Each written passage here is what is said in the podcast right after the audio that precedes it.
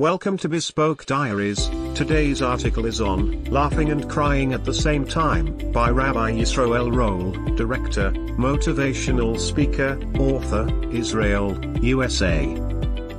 He felt such a mix of emotions that he didn't know whether to laugh or cry. So, he did both.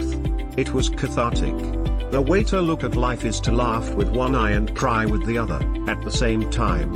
Life is not all good nor is it all bad. We must constantly learn to go with the flow of the ups and downs of everyday life. However, we might feel that our mood swings are abnormal. They are not. A human being is an amalgam of feelings and emotions. We can feel happiness, fear, hope, frustration, anticipation or anxiety in rapid succession in response to the flow of daily events. It is normal to experience overlapping or conflicting emotions. That is what makes us human. There is no rule of compartmentalization of feelings. Perspective is the key.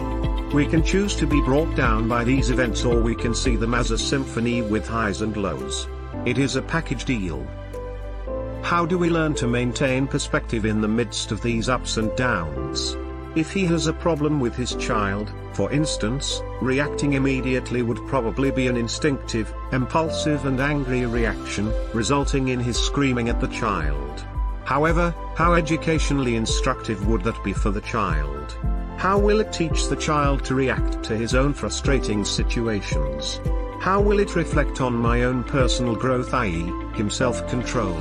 The answer lies in learning the art of conflict resolution. If he slows down and respond from his chilled self, he could say to his child, let's talk. What happened? Did she provoke you? Were you upset or angry? You are entitled to be angry but is not a good idea to act upon your anger. You can tell your sister, I am angry with you and I would like to hit you, but you cannot raise your hand against her. Use your words.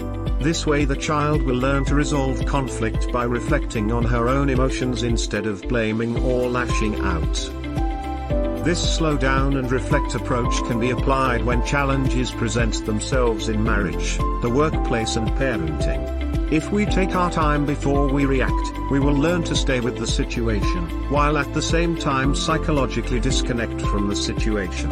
This will enable us to put the situation in perspective and to see the big picture.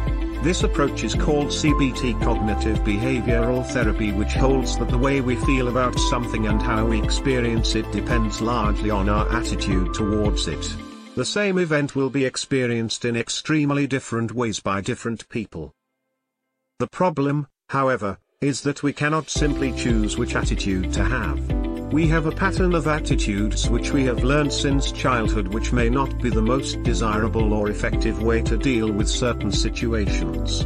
When faced with a certain challenge we may go into autopilot and react the way our parents taught us to react or how we learned to react and cope in our formative years. The secret is to try to erase the tape of old attitudes by first becoming aware of the way we usually react to certain situations. We must first observe ourselves and watch how certain events seem to push certain hot buttons in us which cause us to react in a certain way. He can watch himself react and say to himself, isn't it interesting that he reacts this way? He should not try to modify his reactions, just yet. Once he get a handle on himself and become aware of his patterns, then slowly, as he monitor his reactions, he will be able to unlearn old attitudes and insert more effective reactions into his repertoire. The second thing he can do is ask himself, what is expected from him here? How can he become a better, more understanding, compassionate, empathic, wise, person through this event or experience? Thus, each event will not incapacitate me or cause an impulsive reaction. Rather, it will lead to a moment of introspection and then personal growth.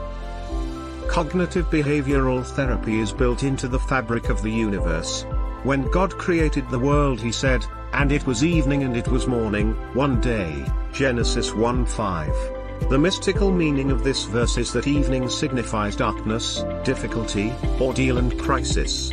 Morning, with its clarifying dawn, means the ability to see clearly how to deal with, cope with or even solve a problem. The world is made up of both aspects, negatives and positives. Together they make up reality.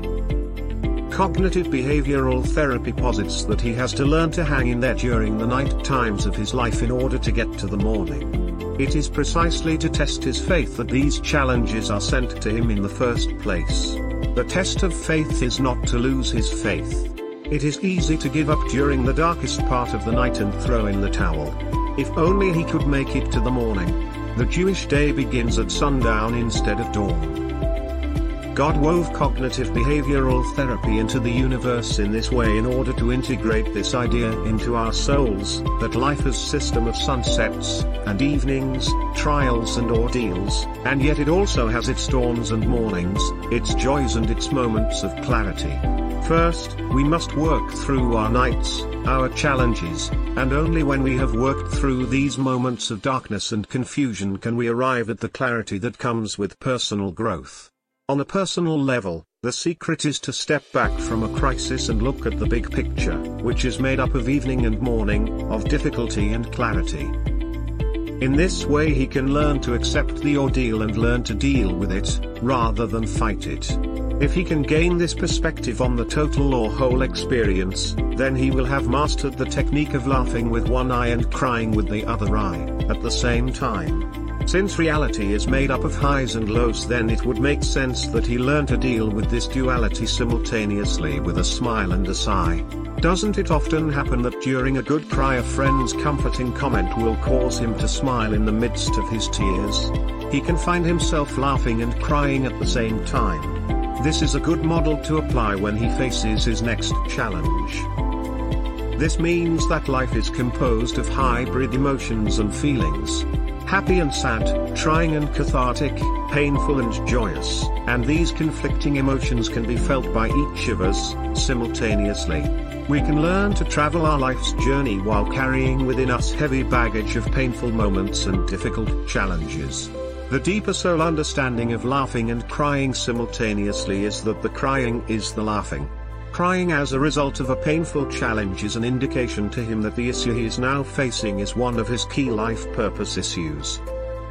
If he then delve into his soul and try to figure out what God wants him to learn from this ordeal, then he can extract a measure of personal growth and character development from the difficult situation. Thus, the crying and laughing together comprise a spiritual laughter which comes from an inner realization that he has learned an important life lesson from, and through the ordeal.